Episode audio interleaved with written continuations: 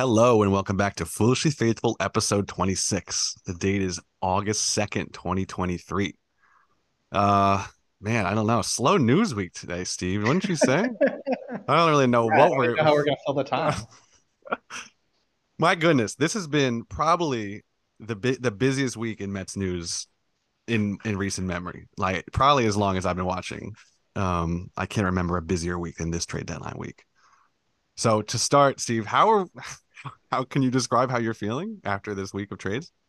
You know, I have really mixed feelings. I really do. On like one hand, it's really bumming, like such a bummer to see like that we're giving up on this season, right? Like at the trade deadline, we're six games out, like only a game further out than San Diego, and they're buyers, right?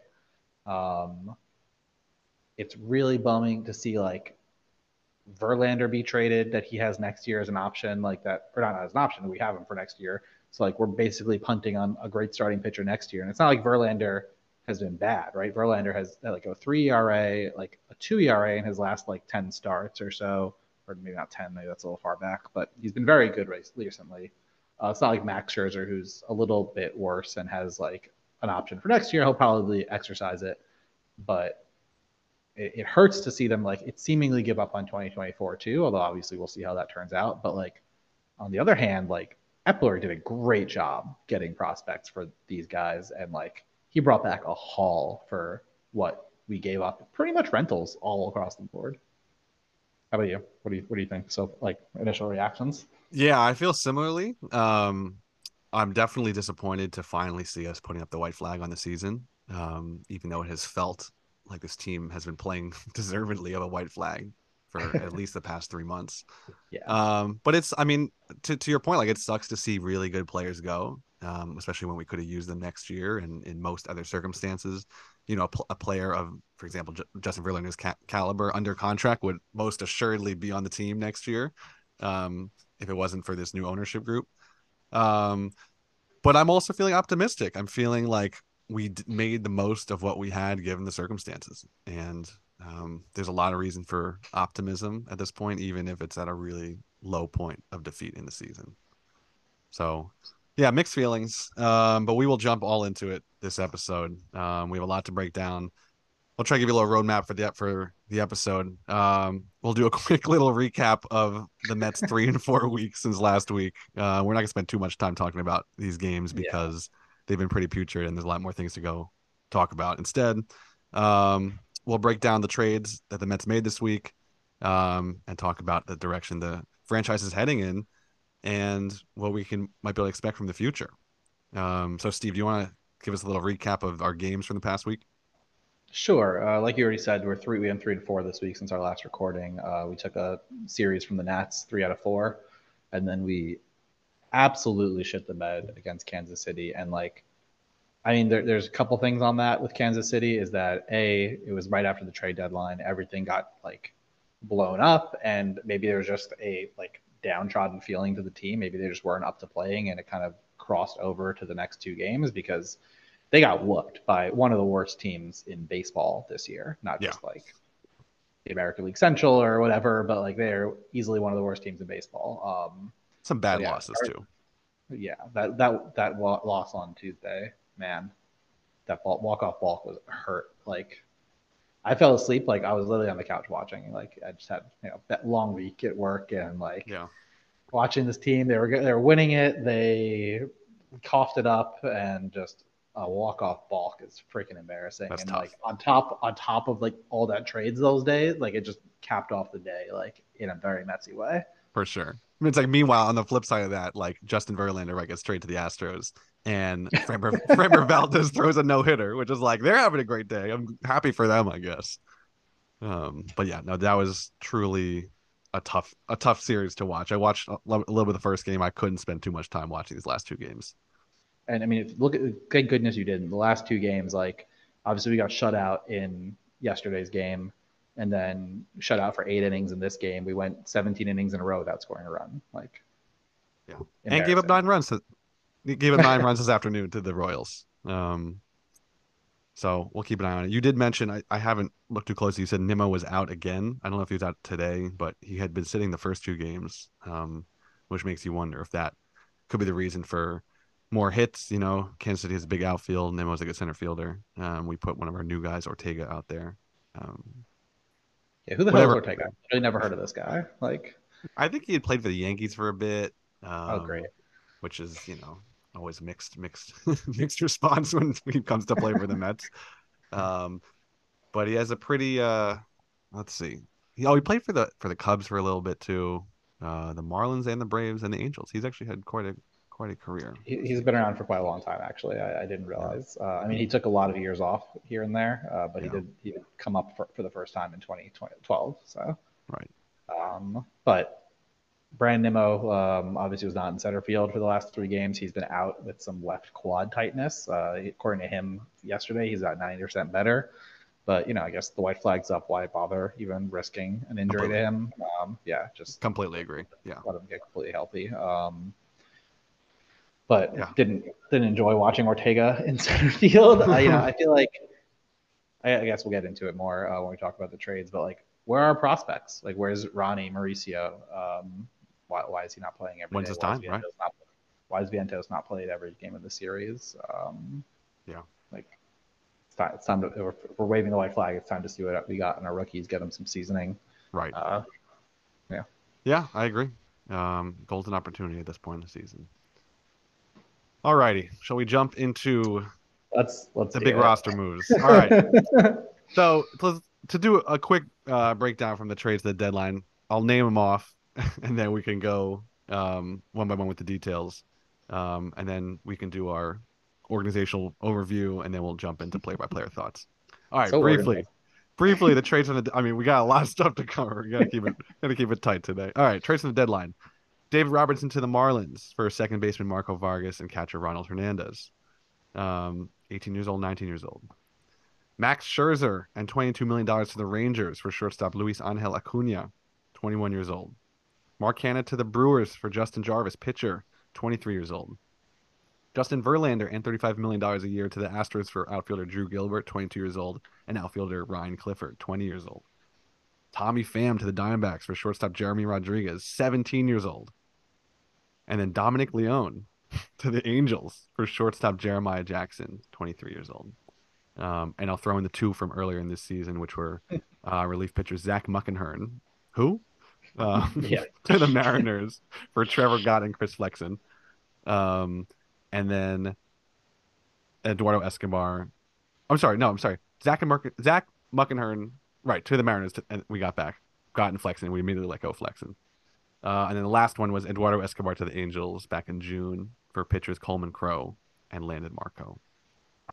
Whew. A lot of moves. Okay, Billy. um, all right. So I guess to the first trade of this of this deadline was the Robertson to the Marlins deal. Right. That was like just the, the official we're selling mode, right? I mean, he uh, obviously not going to help us a lot next year. He's not under contract next year, and like if we're not going anywhere, we don't need a excellent closer. Um, yeah, but I, I think, mean, I, yeah, go ahead. Yeah, I mean, I think the closer is usually, I, I think, the most uh, valuable asset for a team that's trying to sell because if you have a closer who's or, or any bullpen bullpen arms are always needed at the trade deadline um, and if you have a closer like Robertson who who has had a pretty solid year for the Mets um, it, it made sense that he was the first to go. It's like the easiest piece to move. Um, I'm I'm not really I don't really know too much about the prospects we got in return. This 18 year old second baseman and this 19 year old catcher, um, but I think it was the right move to kick out to kick off our selling period. Yeah, I mean, like that is like it, it's interesting because the first couple moves happened, you know, not too far away from each other, right? Like obviously some of those were like right at the deadline, but like Scherzer, Canha, Robertson were all pretty close together. Um, and Robertson was really the only one that hurt in terms of like what the impact to this year's team is, right? Like Canha was not really contributing to this year's team. Scherzer, although it was a big name and it's a workhorse, but like a four ERA is like a replaceable number. Mm-hmm. Um, but like David Robertson, like was locking it down for us. Um, so you know that that one of the first kind of tranche of trades that we threw out there really hurt. Yeah, and I think you know to Scherzer's point that he was, you know, complaining about afterwards is like oh, you got rid of our closer. Like this is like really a sign that you're you're willing to sell because if you're giving away the most reliable arm of the bullpen, that means you're starting to whittle down the team. So yeah, yeah, he hurt, and I think uh, you know in a in a world where we had Edwin Diaz and we had a, a more generally you know healthy pitching staff, I think Robertson would have been even more crucial as an eighth inning guy. Um, so yeah, to see him go as your closer didn't feel great because he was just reliable.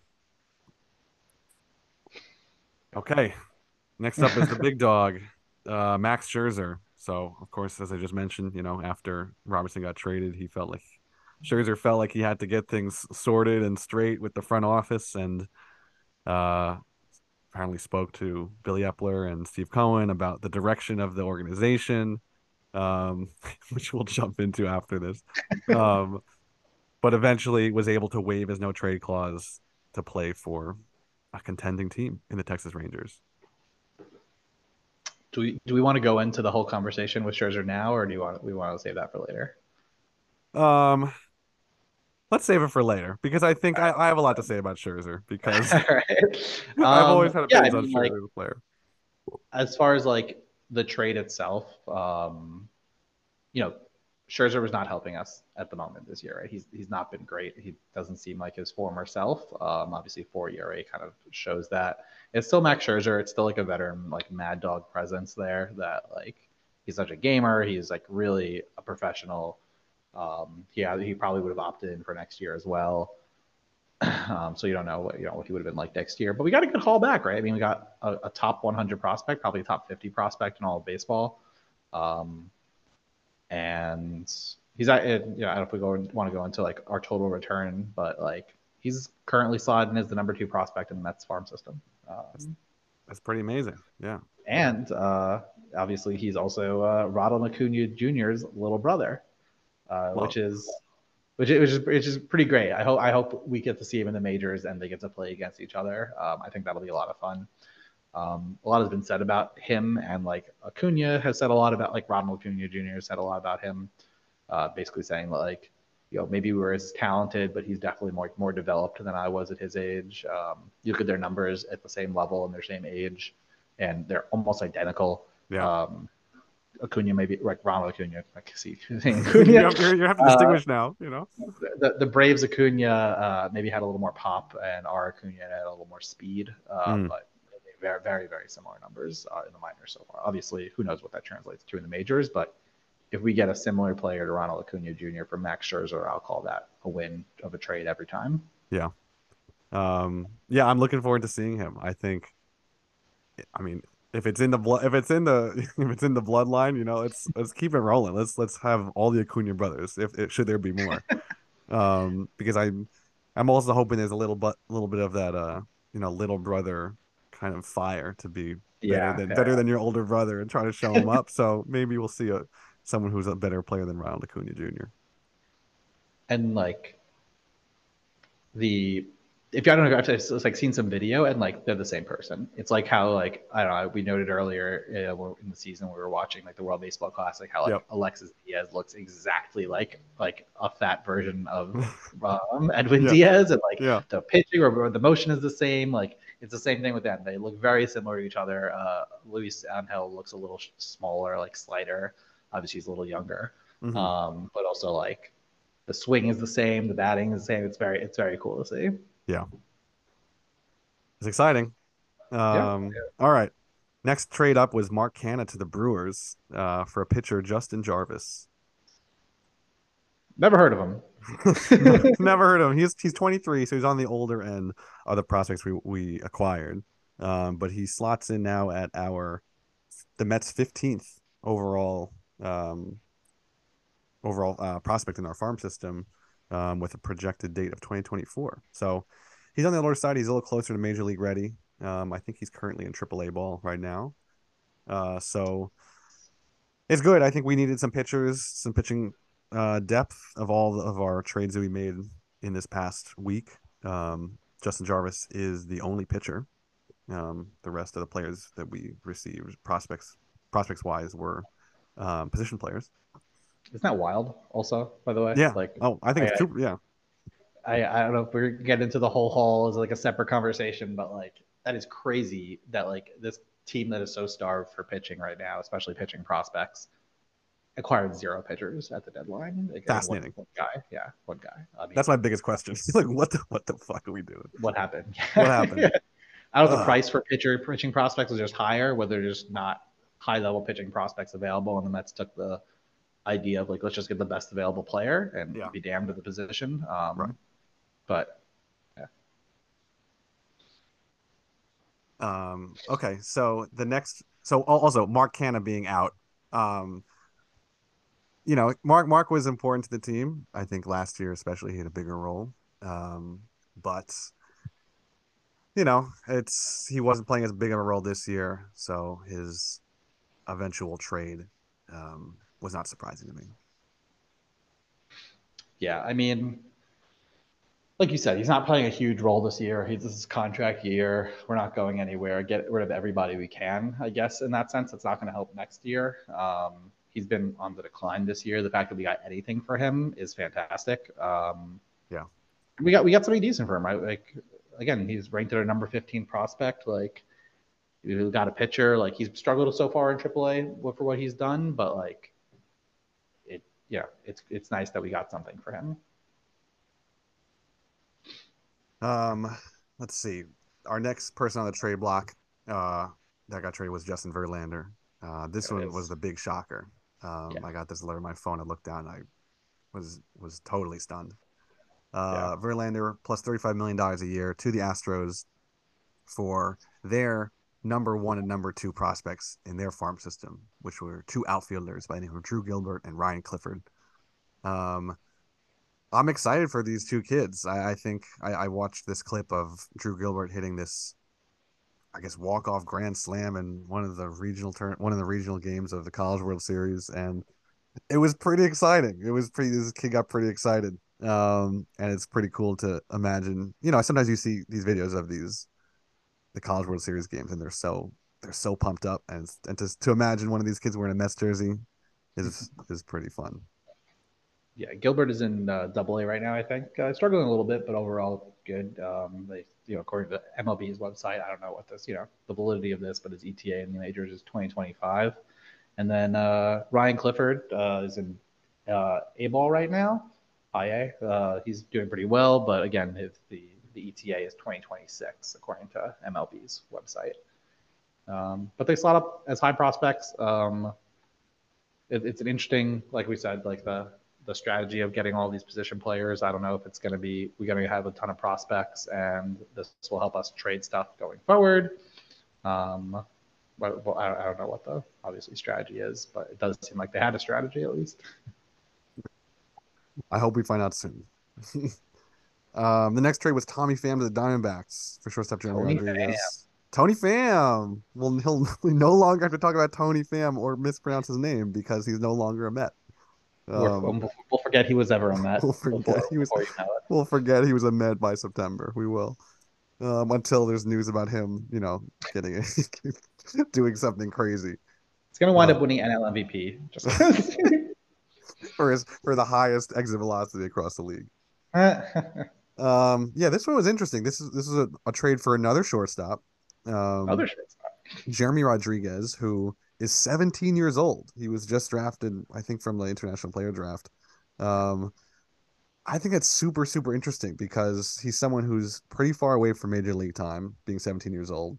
Um, he is outside of the top three in rookie ball right now, um, in terms of what prospect rankings, Steve. Uh, he certainly he's outside of the Mets top 30. Um, yeah. I, I, don't know where he slots into the Mets organization, um, but but he's he's got to be far down there, right? I mean, he's he's a lottery ticket, right? At the end of the day, like a 17 year old in rookie ball, even if he's a highly touted prospect, is a lottery ticket at this point. Yeah, yeah, and I think uh, obviously the scouting is less thorough as opposed to uh, perhaps a player who went to like like an American university where you know you have eyes on you during the College World Series and stuff. If you're 17 years old um, and coming from from a different country, there, there might be less scouting. Um, but I trust that they are seeing something that is really good in this kid. Um, Tommy Pham, I thought would have gotten a. I, I think Tommy Pham based on how he's playing this season, deserves a pretty high return. Um, I would have thought he got more than Canha, who plays a pretty similar position, um, and certainly not having anywhere near as good of a year. I agree. Um, obviously, Justin Justin Jarvis Jarvis is a little older um, and is just getting into AAA for the first time. Yeah, and struggling a little bit. So maybe you know we'd rather like a young lottery ticket is better than like a mid relief pitching prospect. I don't know, um, but yeah. yeah. We'll see. Yeah, hopefully it it's it's something really good in I the mean, future. We'll, we'll, see in 2027 because he's 17 years old, right? Like he's not gonna be around until at least four years. Like, oh, right? Man. Like how many 20 year olds make the majors? It's pretty rare. Only the um, best ones. Only the very very best ones. Right. right. Yeah. So like at minimum, we have we're not gonna see him until 2026, right? Yeah. Like, and that would be if he's killing it, right? Yeah and um, he needs a new he needs a new position. right. like all that other shit to do. Well, or like by then, maybe by then maybe Lindor will be transitioning out of shortstop, right? Maybe like by 2027, maybe we will need a shortstop by then. Right. right. That'd be interesting. I wonder where Lind- Lindor will be playing in five years. Just an interesting yeah. thought experiment. He's still he's still on the younger side, right? I mean, he's like what yeah. 29 right now. Yeah. 30 maybe. Yeah, and he's like 30, and I think he has he has the best range, some of the best range in the majors. Yeah, but yeah. Um, anyways, last trade of this past week was Dominic Leone. Um, was really pitch, yeah, buzzer beater to the Angels for another shortstop. Um, Jer- Jeremiah Jackson, who's 23 years old, um, and he slotted in at 23 in our farm system. I mean, sure. Yeah, again, I mean, the fact that we got anything for him, like, great. Like, I think he's he's a rookie, right? I mean, he's on a rookie contract. We probably still have him for a couple more years. Um, Dominic Leone. Yeah, so like he probably. Oh no, no, he's not. I'm sorry. I'm way off on him. I did not realize how old he was. He's uh, 31. He's been around for a while. Yeah, my mistake. But um, I feel like he um, just came. Like when he came up this year. Oh well, he was signed in May of this year. Hmm. Um. And uh, oh, he was released by the Rangers. Funnily enough, earlier huh. this season after signing a minor league contract with them. So he was kind of in the in the minors. Um, but he came up and obviously had a few appearances for the Mets this year. I mean, yeah, I was I sick of watching him. Right, like four and a half ERA. I feel like every time he came in, he just threw gas on the fire. Um, yeah. The fact that we got literally anything for him, like, yay! Like, I'm really surprised. Yeah. I mean, maybe there was like, and I am looking at his past teams: Mariners, Diamondbacks, Blue Jays, Cardinals, uh, then Indians, San Francisco Giants, Rangers. I was gonna say maybe the Angels saw him a lot and had, had sort of like what they'd seen, but I don't know. It's been a while since he played the Mariners in the AL West, so who knows? Who knows what they saw in him? But I'm happy to have him off the Mets in exchange for something more promising. Yeah. Whew. All right. All right. so that was a brief. That was a brief bit on the trades um, and who we got back. Um, what we'll do next is we're going to talk a little bit about the direction of uh, you know the franchise how we move forward from here. And we'd like to bring in uh ray who's joined us. Ray's hey, ray. here. Hey ray. What's up guys? What's up ray? Hey. A little, a little late to the party. It's all right. That's all right. The mets were this year too. It's okay. Yeah. We... they're not really inspiring me at the moment. Like i'm not rushing to see, do anything mets related after what's been going on. That's fair. We get it we get it. We get it. promises. um, well, your opinion is as valuable as anyone's, um, and I'm looking forward to hearing what you think as we jump into um, what we think the future of the franchise is going to be. what are what are like? I guess you know we we talked about it briefly in like a micro sense of each trade, but like what what the what are the what's the feeling for you, Ray, of like the whole trade, like the whole everything that went down and like what we got in return and what we gave up and like what, what's your feeling, your initial reaction there? We, we, we got into a little bit. Let's hear what you got. Um, thank you for asking that question because like I really want to speak about it. Like I'm I'm conflicted. I'm honestly conflicted because you know coming down to the deadline, we didn't do bad but we didn't do great. So I wasn't, you know, I wasn't really sure what we were gonna do, and being like full out sellers didn't catch me off guard. I'm happy that that that they did it. you know, I'm happy that they made a decision and committed to it. But what we got in return kind of confused me. I I feel like something that we struggled with and like a area that we needed to improve upon was our pitching. You know, starting and bullpen, especially like we traded away two uh two starters and like our closer for this year. So, you know, my thought was we were going to get some kind of like pitching going on. But we it seemed like we got like overwhelmingly got a lot of amount of infielders. Yeah. yeah, I think I think all but I think we got eight people at the deadline, and I think five were infielders, two were outfielders, and we got a pitcher. Um, I guess four we were a, infielders and one's a catcher. If you want to separate catcher from infield, but we, we got a we got a catcher. Why do we get a catcher when we Alvarez? I don't see Alvarez going anywhere anytime soon. Alvarez yeah, and Parada. Parada's our top prospect. Yeah, yeah. yeah, we have Kevin Parada, the catcher. yeah. Um, we got two outfielders, which was an area that we needed to fill because we're still like you know not sold on that. But we gave up two outfielders, so you know that's you know you know a trade in itself. One thing, like somebody like pointed it out to me, was uh, we got a lot of shortstops, and typically like shortstops are one of the more athletic you know players on the team, so they have more potential to shift to another uh, position but that being said, you know, we're we're running that experiment with Mauricio right now in the minors. So, yeah, that's true.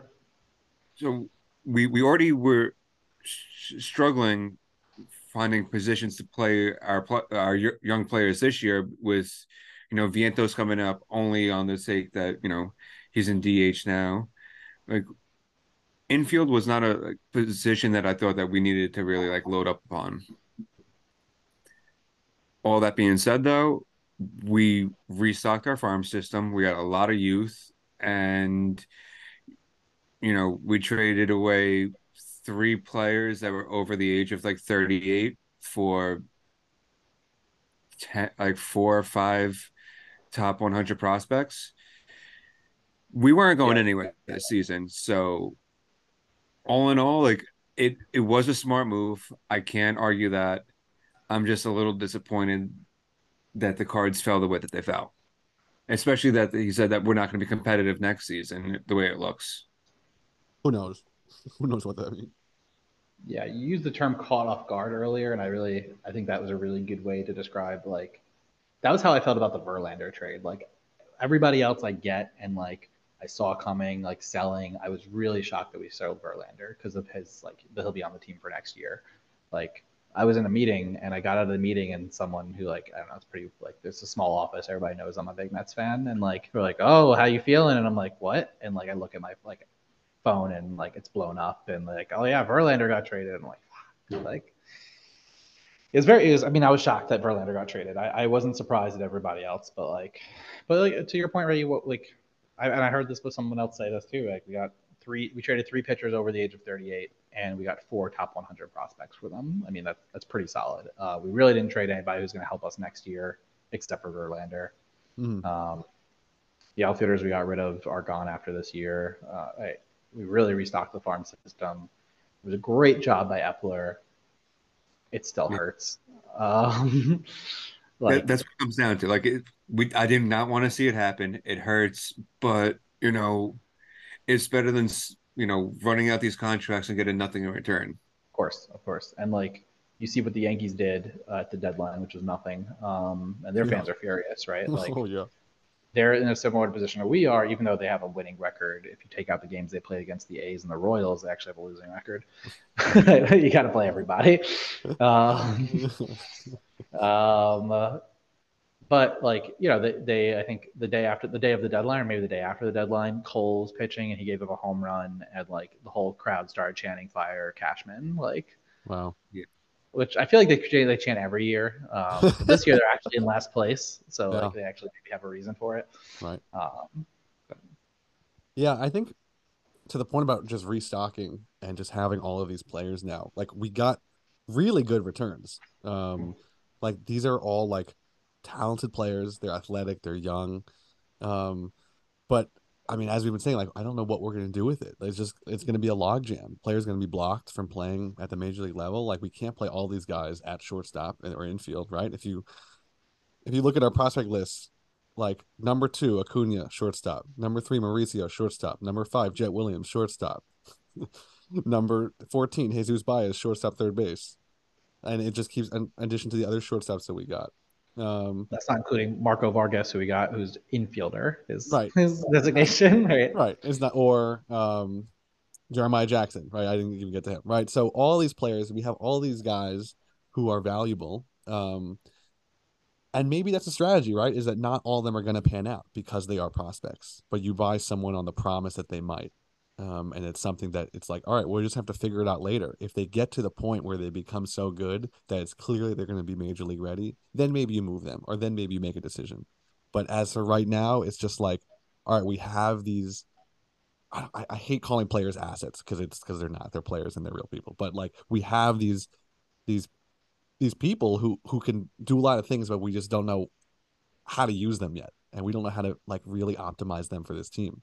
It's like imagine the three of us came upon like you know we walked down the street and some like some peddler, someone on the side of the street was like, "Hey, you want to buy this like box of like uh I don't know like air conditioning fluid?" And it's like it's really valuable. I'll give you a good deal on it. you know, or like, sure, we have the money, we'll pay for it. And now we have this really valuable asset. But it's like, what the fuck do we do with air conditioning fluid? maybe we can find someone to buy it, or like maybe we can use it. We can refill our own things and save money on air conditioning. I don't know. My point is that we have all of these things that are really valuable, and I don't know how what's going to be the outcome of it. I like that you don't want to call them assets, but you're okay with calling them like air conditioning fluid. Just- That's where you Touche, touche. assets is where you draw the line. That's what they really are. They are assets. Oh man, I know, but they're also players, and it's like you know they're people, and saying. there's Just they have full lives.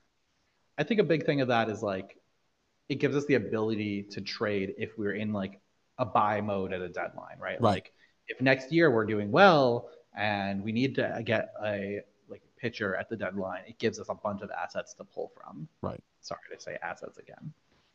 No, I Okay. get for the sake of argument, I get it.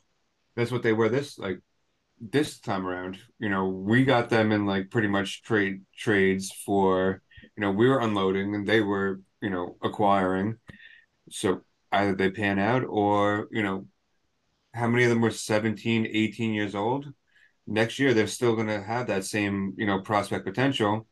If we're if we're buyers next year, you know, they're being shipped off shipped off to Texas because now, you know, their World Series run didn't pan out and now they're sellers. You know, it's- it's We- like we- a- we- It's a it's like a roller coaster, uh like a merry-go-round. sorry when we get Jacob Degrom back next year from Texas for prospects. I like so actually there was something I meant I meant to bring up about the tra- the Texas trade with Scherzer. I'm super disappointed that not that we got um, Acuna, that we couldn't wrangle getting Leiter. It would have been Mm. so sweet to get Leiter as a Met. Like That'd be cool. I, I It's not Al Leiter's son, that's his uh nephew. thought it was his son. No, I'm pretty sure that's his son. It's his nephew. Jack Leiter. No, the the Cubs Leiter is his nephew. I think that Mark Leiter Jr. is is the Cubs. I think that's his nephew. I'm pretty sure Jack Leiter is his son, unless I'm. I, I mean, I could be Yes. mistaken. Yeah, Oh, Jack wait, Leiter. Jack, Jack Leiter is two Al Leiter Leiter's. juniors in the league. Yes, there's two What's that? Leiters. Oh, I yeah, knew, yeah. I knew there was like two like senior Leiters. There's two junior Leiters also. So Mark Leiter Jr. is pitching for the Cubs right now. Jack Leiter, i- who Mark Leiter Jr. is Jack is Al Leiter's nephew. Yeah. Um, Mar- Jack Leiter is in the Rangers farm system right now. I think he's like their one number one or number two prospect. He is Al Leiter's son. Oh yeah, we should have got him. Damn. Yeah, it's crazy to me that we couldn't get him. Like, especially like with Cohen being a Mets fan, I feel like that would have been perfect. A lot of nepotism going on. Like bring him Hell up. yeah. I, I think I like I like where we're going with that, especially since Al was just in, inducted into the Mets Hall of Fame this year. Um, but I'm I think uh, Jack Leiter had not too great of a season um, in this past year. I think last year he went three and ten with a five fifty four ERA. Um, and I I think it's good, but it's like at that point, I don't think that he would be enough for a Verlander trade. I think we might have wanted to get someone else, and at that point, if we can get Acuna, you might as well go for the bigger fish. I think. Yeah, I think there's also the pro- the idea that like I think position players are probably a safer prospect bet than Right. Pitching prospects. Yeah, Um, that- especially with, you know, especially with how fast everyone's throwing now and Tommy Johns and everything. right, like- right, right. Yeah, but that would have been cool. That would have been cool to get Jack Leiter and continue the Leiter legacy. Maybe he'll be a Met one day. Hopefully, that'd be that'd be nice. Honestly, I, would, I loved Al Leiter as a, as a kid. Oh, um, one last thing, like I want to like throw in before we finish talking about like some of these prospects. Um, the guy Drew Gilbert that we got. Um, one of my coworkers, like, uh, he has a son that like pitches college ball, like nothing like too great. I think it's he's out of St. John's or like St. Joe's, one of like the small Brooklyn teams. But he said like one of his teammates, you know, from years back, ended up playing on Tennessee and is playing along with Drew Gilbert. So like my coworker's son like follows Tennessee like college ball. And when he saw the trade, he was just like, you know, Gilbert, like he's got a bat. Like he said like the kid's gonna be an all-star. Obviously, like, you know, just a, a college player's no major league scout or anything.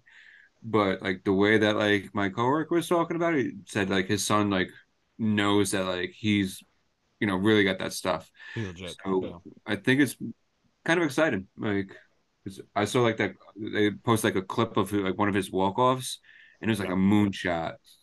Yeah, I think Yeah. like I love those stories when like we know someone who knows someone who like was in is in the majors or something like that. I love Like, it's little through the grapevine. It's like you know, yeah, yeah.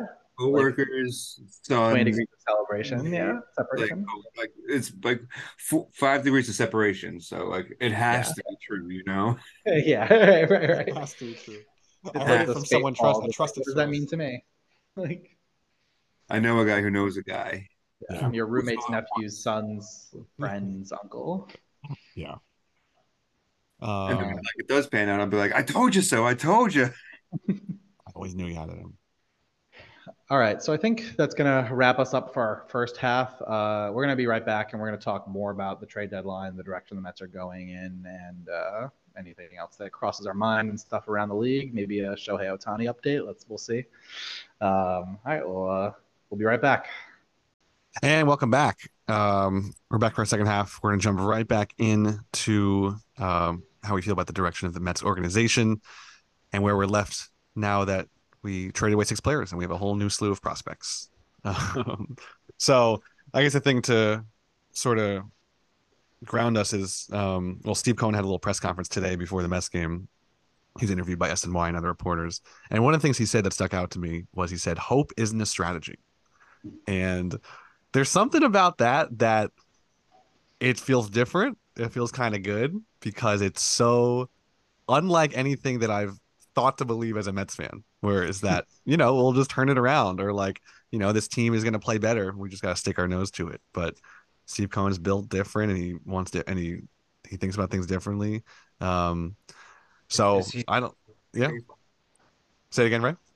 Is he not foolishly faithful? He may, Yeah, he may be I- the he, he may be the most foolishly faithful. He might he might be two billion dollars worth of foolishly faithful, but As a Met fan, I do feel like hope is a strategy. I don't know what he's talking about. Why why do you think we're so passionate? Come on. Hopeful. do you think we're still Mets fans? Yeah, no, I, I agree. Um, but anyway, but I think like he also said like, is anyone surprised about like the moves that we've made? Because I think a lot of the questions he was receiving were like, like, like how are you feeling about like the direction of this team now, or like that you have to do all these things? And he's like, didn't you guys hear me at my press conference like a month ago? Like, if things are not going well, I'm gonna have to we're gonna have to change course. Like this was we tried this this approach of like buying our old players, buying the veterans, and trying to push for a championship and it didn't work. We tried our best. I spent my money. It didn't like we gave it our best shot. It didn't work out. So um he's he's gonna pivot, which I'm grateful for that we were able to pivot so quickly. Um that we're able to like put our head on all right and say like, okay, the future is gonna be different. Um So I'm excited about it. Uh, it, it it makes getting it makes losing some of these great players feel a little better. Oh, or even with like some like eh, like sending money over with Scherzer and Verlander, like I think in his previous press conference he said like you know all these all these acquisitions we've made like it's money spent already. Yeah, we're not gonna like harp on you know losses or whatnot. So at first when I saw like we were sending money over for sure for Verlander and Scherzer, especially like Verlander's like option, I was like, oh my god, like why, like we're losing out on this trade. But then, you know, take into consideration like we're getting prospects, and you can't like buy prospects flat out. I'm sure if if Cohen had the ability to buy prospects, we'd be doing would, that. he'd be doing that left and right. But like you know, you got to do that like in a package. And like he said, like like a month ago, he was like, "These play like I already spent this money, and if I could get anything for it, I'm going I'm gonna go and do it." So like I'm happy that like he's committed. You know, it's it it bites to like lose these players, but I think the return is greater than the loss. Yeah, I think, and you know, he's a businessman, and like something they teach in business is that like the sunk cost fallacy that like this cost is already done. Like nothing you do in the future is going to recoup that cost. So like you can keep sinking costs into that because you already did, but that's like that's a bad thinking because it's already gone. Like putting more money after bad money doesn't help. Mm. Um, to your point about buying prospects, he did buy prospects. I mean, that's exactly what he did, and it's not really being talked about around the league, at least in the news that I've seen. Like he literally just bought prospects. Like he gave out all the cash he needed to. He said, I will give you this Hall of Fame player and pay their entire salary if you give me top prospects. Like, that is, like, he literally just put his wallet and bought prospects. I mean, it was roundabout way in a way that is allowed under the rules of baseball, but He's he bought prospects. In his own way, in his own way that yeah. only he could. Right. right. It's not like, yeah, I, I think, yeah, it's not like he's going I, I think what, what Ray might be saying is it might be illegal to go. I'm not sure. It might be illegal sure, to go sure. to a team and say, I will pay you X million dollars for your top right. prospect. So it has right. to be through a, like a package deal with a major league baseball player, I believe. Uh, sure, no but like, I mean, for Verlander, right? Like the Astros are paying, going to pay him seven million dollars over the next, like next year. Like He's, they're getting a Hall of Fame pitcher for seven million dollars. It's a steal for them like, too. Shit. Yeah, you, but like like Cohen does not care. He's just paying the rest of their salary. You know, like, hmm? he's going right back. Didn't he just win a championship with with them last year? Yeah. Yeah. Yeah. And that's why it's. I mean, the Astros could, might feel like they can give up those prospects too, is because they just won a championship. They're getting. They have a a major league World Series winning pitcher ready to go who wants to come back to their team. That makes sense for them to get rid of those prospects. They they um, let him come to New York, pitch out the cold months, you know, get his arm hot and ready for you know the stretch. Exactly. And now, now he's red hot. Exactly. And like one thing I saw, like I don't know like how accurate it was, but it's like like one of those graphs I saw on Instagram where it you know it showed like all the different teams in the league and how many uh uh players that they drafted versus the percentage of them that w- actually made it to the major leagues. And out of all the teams, the Astros have like the highest percentage of, you know, draft picks actually going to the majors. So seeing that we got two of their top prospects was seemed promising to me. Like, you know, out of all the teams, like they were these players are probably the ones that were actually going to make it to the big leagues. So Conversely, on... the Mets had like the worst. Interesting. All right, so on that point about the Ast- the Astros, whatever it is, their training regimen, the way they draft players, um, there's a guy who it is expected to sign as the president of baseball operations with the Mets, David Stearns, um, who was the president of baseball operations with the Brewers and also was with the Astros. Um, and you know the Astros have not, you know, the Astros used to used to be terrible right? Like they like they um were were really not great for many years. They're the laughing stock of the NL Central when there are six teams in in that division. Um, but David Stearns, who um was hired as the assistant general manager, uh, to the for the Astros in 2012. The Astros had just lost 100 games in the past two seasons. He was brought on um, and was able to really turn around most of their system and their scouting and everything. And now they're like a sustainable organization that just produces these amazing major leaguers. Like this kid, I mean, last year won who won World Series MVP, Jeremy Pena, rookie, 25 years old. What's going on? Like, why why can't the Mets do it? So that it's that type of those type of moves that I think Cohen wants to make and wants to build the the system up. So it's it's you know it's starting to build up the farm. It's bringing in better op, baseball ops people. Um, bottom up, bottom up, because that's that's what's going to bring you lasting success. Um, so looking forward to that. and I think like when it comes to something, a team like the Mets, and like we've all lived through it, but like th- there needs to be like a systemic change in like culture and processes to like change what this team does, right? I mean, we've done the same thing kind of over and over where we like have good years or have like a surprisingly good year and it's followed by like not being able to do anything like this year um, or it's followed by disaster like last year.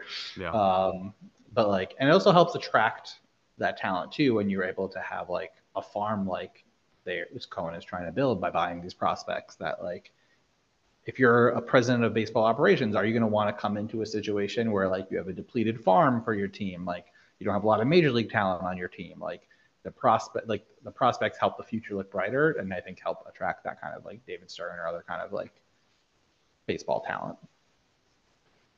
Oh, because honestly, like, we were in like a buy now, oh, win now mode, and everybody you know, hears that and thinks it's, you know, rainbows and butterflies. But nobody really thinks about the next two or three years afterwards. We didn't get the win now by now. So we're in the afterwards a little bit earlier than we expected, which without the championship.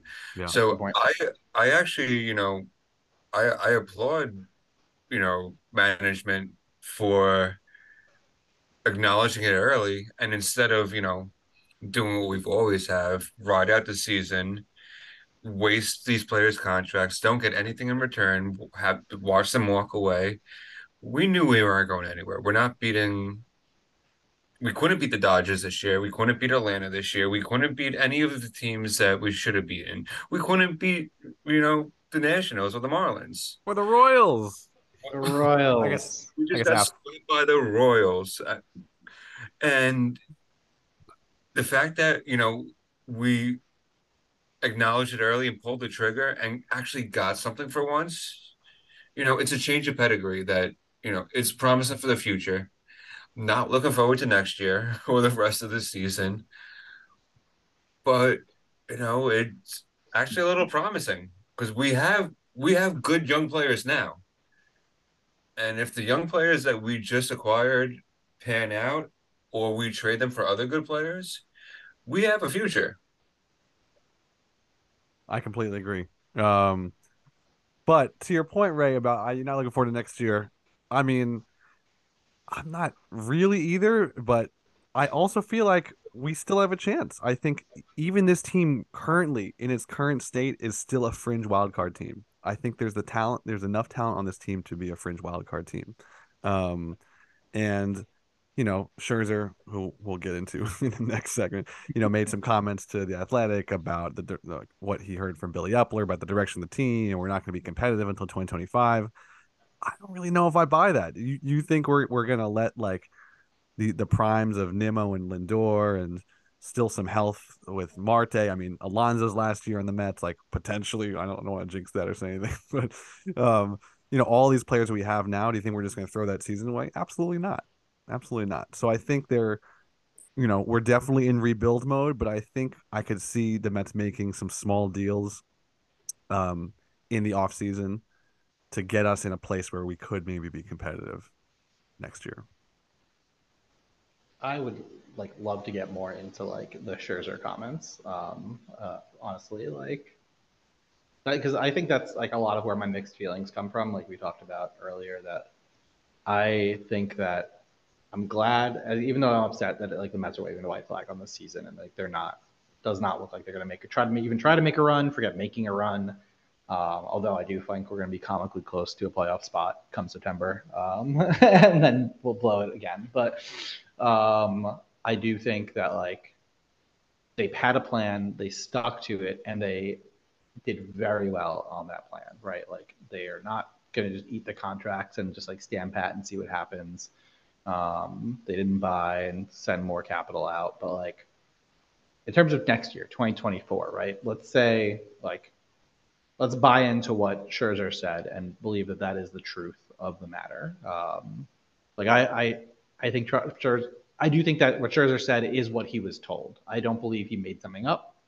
I think that he was told by Billy Eppler and Steve Cohen that next year is not where they're going, like not where they're planning for. Does that mean that we're really not going to go after the free agents next year? Does that mean we're not going to attempt to go after Shohei Ohtani next year? If it's like, available? I mean, but that, that, that's what he was said, right? Like, that's yeah. what Scherzer said was told to him that they are not going to go after the prime free agents next year. And that would obviously include and almost exclusively be Ohtani. Um, but that seems insane to me. And like, if that is the case, that is like wild and I think like very disappointing as a Mets fan. Yeah, like if if it's within our grasp, one hundred percent, we're gonna make a, a move at it. But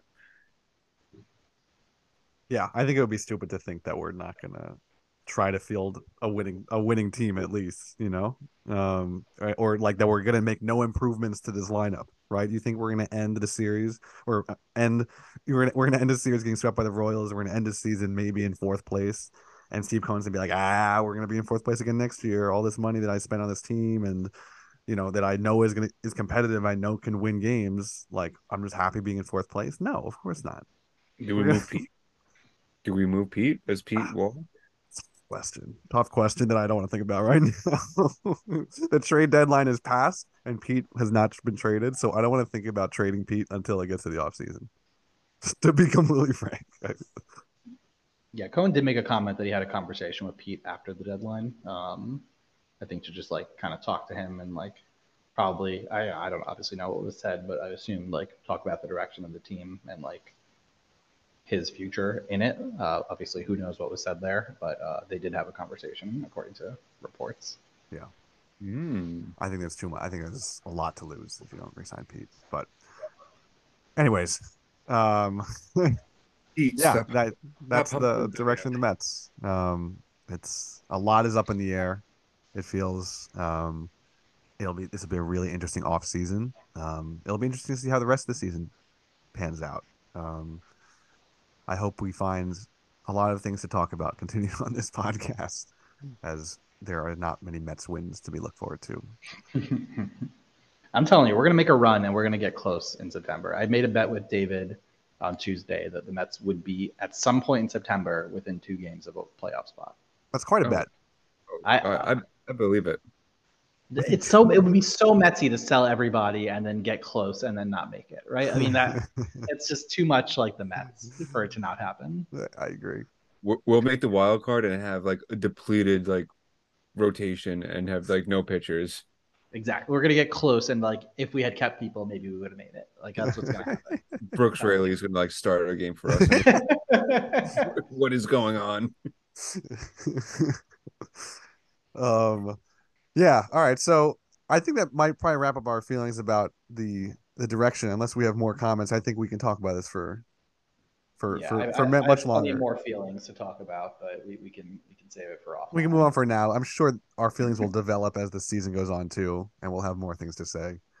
Um, what I was thinking we could do in this next segment is sort of go through the six players that were traded. Um, we've gotten sort of familiar with all of them, except minus maybe Dominic Leone, who but I, I, think it'd be nice to just sort of s- try to remember where we stand with all these players uh, as they have as they are no longer Mets. Um, because I certainly have a lot to say about Max Scherzer.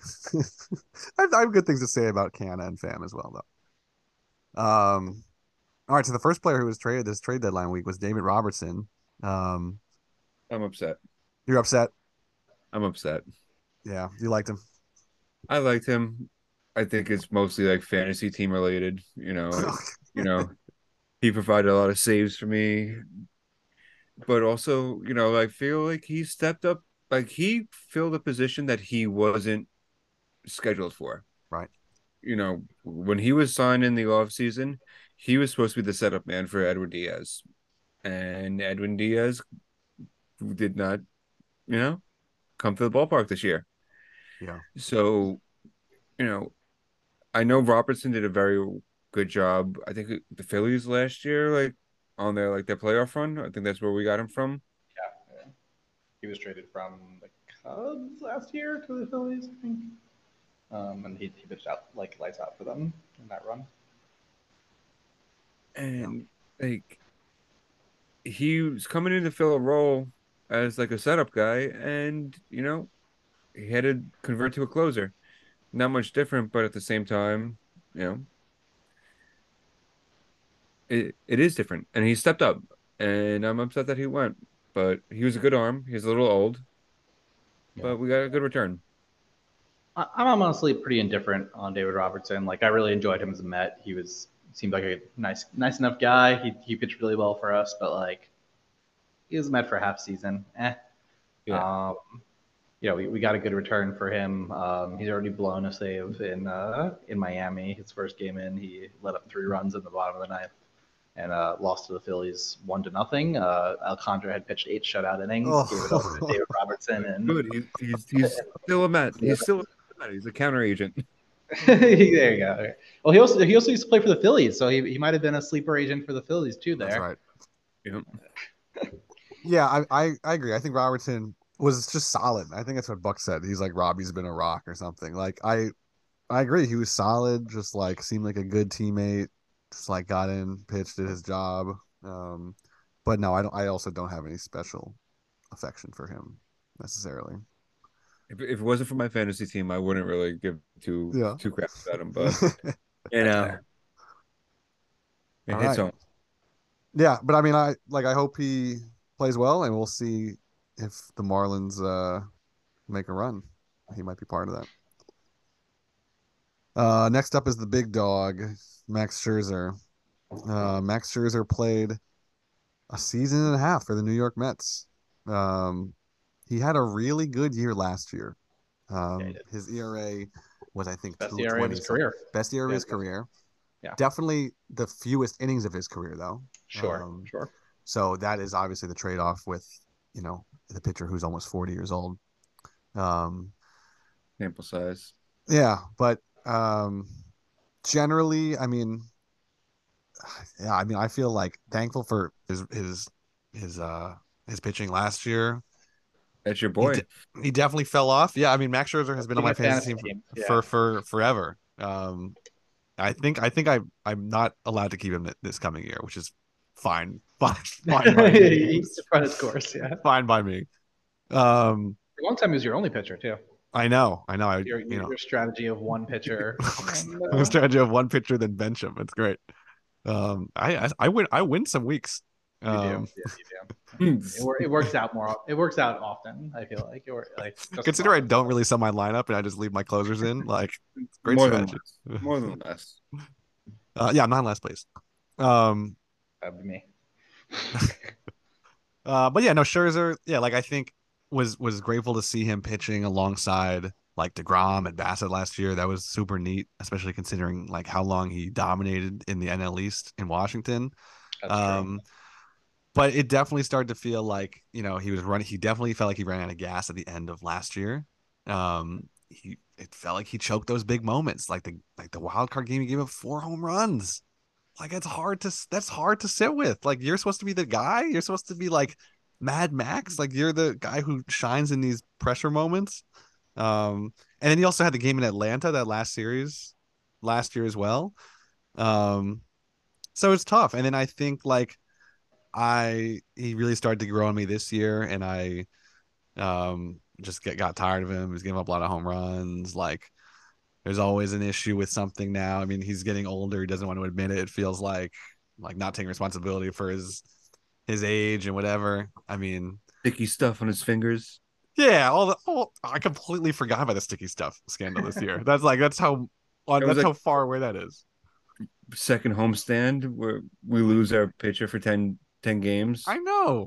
And it's like, oh, I got nothing. Just, dude, like you're supposed to be the ace. Like you gotta just play better. Um, and he's like, I don't know. I always felt like he was sidestepping things and uh the home runs. I mean, he was he always it always felt like he gave up a lot of home runs, even when he had Yeah, his Cy Young years. his career, I think, even even Um, his, his career years, that was like that. Yeah, but as as he becomes you know less effective over time and pitches fewer innings and gets hurt more often, like the home runs hurt a little more because he's not striking out as many people and he's not staying in the game as long as he used to. But that, Um, but that's a, that's a shame about this season because in the beginning, him and Verlander had horrible beginning of the seasons. Like if they Verlander was injured and Scherzer was um suspended for ten games, and then they had really bad outings, and they finally like in this in July they really turned their shit around, and they were pitching great. Like if if they had that stuff from the get go, we wouldn't be, you know, six games bu- back from the wild card. We'd be like six games up from the wild card. One thing that's like kind of lost in this, we haven't talked about it. Uh, it's actually our first podcast since the end of July, but the Mets had the second best record in the NL in July. Hmm. Like, I think we were 14 and nine, um, or 14 and six, something like 14 and six, maybe. I don't know. We we maybe not six, but we had the second best record in the NL in July, the third best record in the majors in July. Um, that's really starting to click. Um, but obviously, you know, they decided that we didn't gain a lot of games even with that. Right. Um, so, but like as far as Scherzer goes, like I actually really enjoyed him as a Met, even with the sticky stuff. Like I buy, I still buy his explanation about it. I'm like not. Oh yeah, I'm absolutely. not I mad agree. No, it. same, same. Uh, but like I really disliked him as a national. Um, I think it's just the years of beating down the Mets. Um, but like now let's get, you get to see him every day and you get to see him in the dugout every day and like on game days all the time. Like I grew up, I, I grew to appreciate him a lot more I um, respect than I did. character. Yeah, exactly. And like seeing how much of a gamer he is, like always talking baseball, always like in the dugout, like doing doing his thing into the game. I like was, I can't believe it was last year he got thrown out of a game he wasn't even pitching in for arguing balls and strikes. Like I love that. Like Yeah. I, so I, I'm upset to see him go. Obviously, he wasn't doing great this year and wasn't really helping us win. Um, but I, I, I really got an appreciation for Scherzer this like this year and a half that we've had him. Um, so I, I appreciate him as a Met. Yeah, I, I I like that point. I like that that uh that point of view because he definitely. I think he's the type of character that can be kind of polarizing because he's like he's such a gamer and he wants to win so bad that it can some. I feel like it can maybe come off as abrasive sometimes.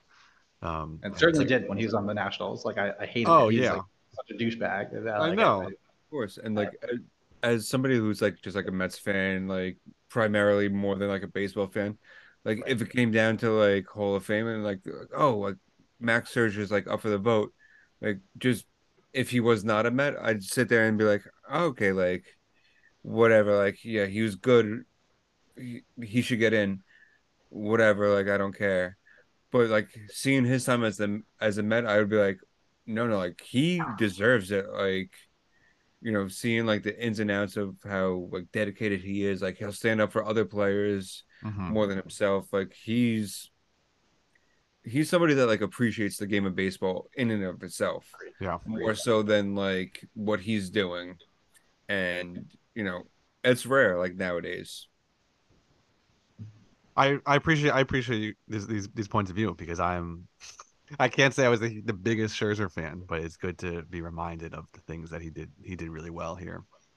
Um, and you know you can't really blame you can't really blame someone for like you know losing losing it a little bit as they turn 38 years old um and Yeah, you know not having the same stuff which is i think That- the expectation that you you have for someone who's getting paid 43 million dollars you know But that's Is much on us for giving a contract like that to a player that like that age. Right? I mean, like that has to be expected when you give that kind of contract. You're paying for past services, not future services. Like almost. Yeah. But isn't he also like one of like the representatives like in the players uh association Yes. and players union? Like Yeah. he's he's an He's the head of it. advocate Yeah. for his opponents, his teammates, for for all of baseball. Like you know, Yeah, you have to, you have to give it up to somebody like that. i agree. I, I agree. I think he's he's he does a good job. He has done a good job on that regard. Um, our next uh, next player to talk about in chronological order of being traded is uh, Mark Canha, like banana, um, and I say it like that because to me No, that is his most lasting memory as a Met. I completely Um, agree. the like and it's not even him that said it that was his wife the next day Yeah. um he was being interviewed on for doesn't remember he's being interviewed on espn uh, during that like in-game interview and the announcers are like oh we read that like the original portuguese like pronunciation of your name should be kanya like can we call you kanya and he's like whatever He's like, and, yeah, I'm like, playing they proceed to call him Kanya the rest of the game, like douchebags. Like you know how he pronounces his name. And then the next day, his like wife like basically like, sent out something in social media like it's not Kanya, it's Canna, like banana, and like that is the what always stuck with me. And like, and then, like I think he's like memed pretty well for that that big hug that he gave. I don't Nimmo. Nimmo, Nimmo. yeah, after home run. Um, that like Philadelphia game where he like went off. That game we were actually at um, for. Uh, he had the grand pro- slam and the two run home run in the ninth. that's right. In yeah. three hour rain delay. Yes. Yes. Um. So like, but even for anything for nothing else, I want to remember him for Canna like I banana. don't like banana. Um, Yeah. But he's, a- he's like he's a solid player for us. He gave us a great year last year. What a, oh, like probably one of the best like years we've gotten from like a random sign. Um. And obviously fell off a lot this year, but I, I enjoyed him. He's Yeah. He'll probably f- fade from my memory though pretty quickly if I'm being honest. Yeah, I agree. I, I think yeah, solid, like um an all around like pretty good player. Like utility, played first base, like That's true. right, played left field, played right played Played a play a little bit of right field, play a little bit of He, center he was field. my pick for most positions this year, right? Oh, that's I think he still might win that, to be He honest, even after being traded. um, unless Rafael Ortega or whoever wants to wants to or whoever fucking they call up is gonna play like six positions. Ronny Mauricio, you're in. You're gonna play every position because we needed to put you somewhere.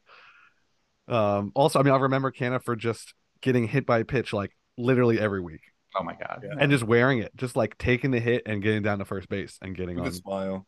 with a smile. We'll just take it. So, just a solid dude. Just took the hit by pitch. He's a big foodie. Uh, on Instagram, his name is Big League Fo- Foodie, and every time he goes to like a f- like a different city, like he posts like different meals he gets. Yeah, So I What what a I thought- shame he got traded to Milwaukee and he'll just have to eat freaking cheese. That's all he'll eat. Um, okay, Um, next person, uh, a short one, Justin Verlander. Um, Um, yeah, definitely a short one. yeah, I don't know. Kind of nothing Verlander, honestly. Like, he's nice to have for the three months he pitched for us. yeah, Um, We started on the DL. yeah, I'll. Um, when, I- when when he start for us, like mid May, Yeah. um, June, July, like two and a half months. like, yeah. Not, nothing great at first, but then like he really started to shine like in July, like the entire Mets yeah, team. yeah, he did great in July. I mean, he was he was good. Like, you know, I mean, I, nothing against him. I just like, I feel like we didn't really get a sense of who he was um, as a person or a player, um, like we may have gotten from someone else, from other players. Yeah. Um, but yeah, I agree. like I mean, I think I would have liked to see him. I would have liked to see him more. Obviously, I would like to see another another season of him, or at least finish out the Yeah. season, because he's he's a lot of fun to watch. He's like really really dominant on the mound. Um, He, he in still a got way, and he's still got it. I'm saying it's not like he's right. We didn't get rid of him because he sucks. You know what I'm saying? we got rid of him because it was the opportunity. He doesn't Uh, look like Cookie. He doesn't look like Cookie he out does there. not look like oh Cookie out there. Um, but yeah, I'm excited to see him continue to pitch because he's just he's just dominant, like in the same way that like I enjoyed watching deGrom pitch. Um, Yeah. I Right. enjoyed watching Verlander pitch, which I can't say the same about Scherzer. Like Scherzer is like, all right, he's good, but like there's something about Verlander throwing him like this guy is in command. This guy is just like fluid. He like knows what he's doing and he controls the game. One thing that you see from him a lot that like I feel like we haven't seen from a lot of Mets starters, especially in the last like four or five years, is that like looping curveball. Uh, which is love cool to it. watch. Like so rare that we see that in the Mets. They're all about that like hard slider. A lot of the Yeah. Mets. Um, I feel like that's what they teach in the farm system in the Mets. I feel like that's probably what Jeremy Hefner is, and like Dan Warthen before him was always like hammering into the pitchers like that, that sharp slider. and like seeing that looping curveball is just like an interesting thing to see that we, we, don't, we don't get a lot of as Mets fans. I love it. Uh, yeah, that's a really good call. Um, all right. Get a, get a knuckleballer back. Oh, I wish. Is there I anybody in the league right now who's throwing knuckles? I don't think so. Huh. I think there might be. I thought I might have heard someone. We'll have to, we'll have to Like, look into like an off pitch, but like not their primary. Got it. Yeah. Got it. Um. All right. Next, next guy up, Tommy Pham. Eh, Tommy Pham.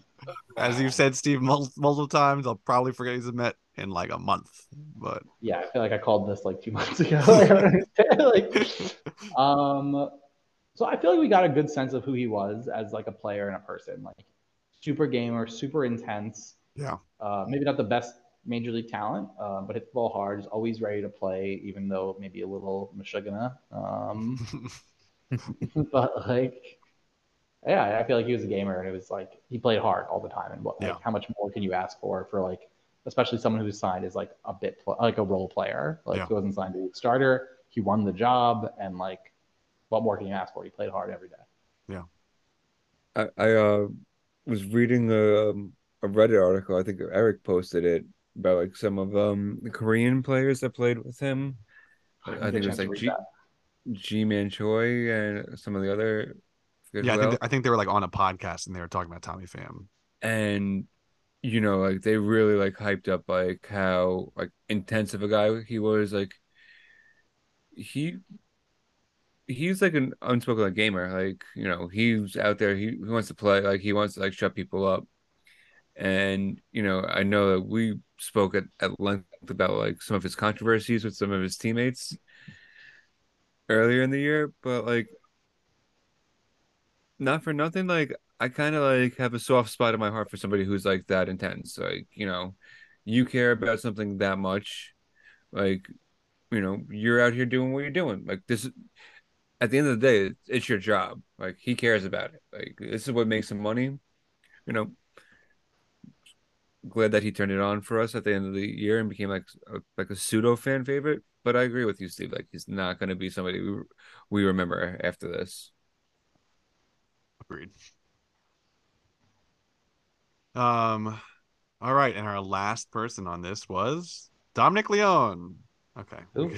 Who? Okay. Perfect. I mean, yeah, Fountain of Youth. Happy to see him go. Didn't want to see him here. Yeah. yeah. Um, cool. He seemed he seemed like he was he was liked in the clubhouse among the pitchers and stuff, and I Hmm. liked you know what what small things I saw of him, but on the field it was eh. So my opinion is eh. All right, well, those are all the Mets that were traded. Um, this trade deadline. Sad to see some of them go. Sad to see all of them go. I mean, it's you know we're we're officially pulling the cord on on the 2023 Mets. It feels like, or at least the front office has. Um, you know, you can't speak for the players and the clubhouse and how they feel about what they want to do with the rest of the season, but um, yeah, it Yeah. certainly it certainly feels like we're we're shutting the door on this season. Although the Mets may have shut the door on the season. We will be with you to the bitter end. That's exactly right. Every week we'll find something to talk about. We'll we'll we'll find some good stuff. I, I have some fun ideas for some segments coming up. Um, we can get some music in here. We get some clips, some people talking. You know, we'll be all right. Ooh, do meet the Mets. Ooh, Maya told me she's working on a new uh, a new uh, intro for us. Also, oh, all right, okay. See, trade deadline. We traded for traded for a new theme song. Um, all righty. Well, I think this should probably wrap us up. Um, thanks for sticking with us this whole season to all our listeners. Um, It's not we're over with yet. you. We're with you as you are with the Mets. Um, we'll continue to be here every week. Uh, having a lot of fun. We'll, fi- we'll find we'll we'll have fun the rest of the season, even if we're not slated to win.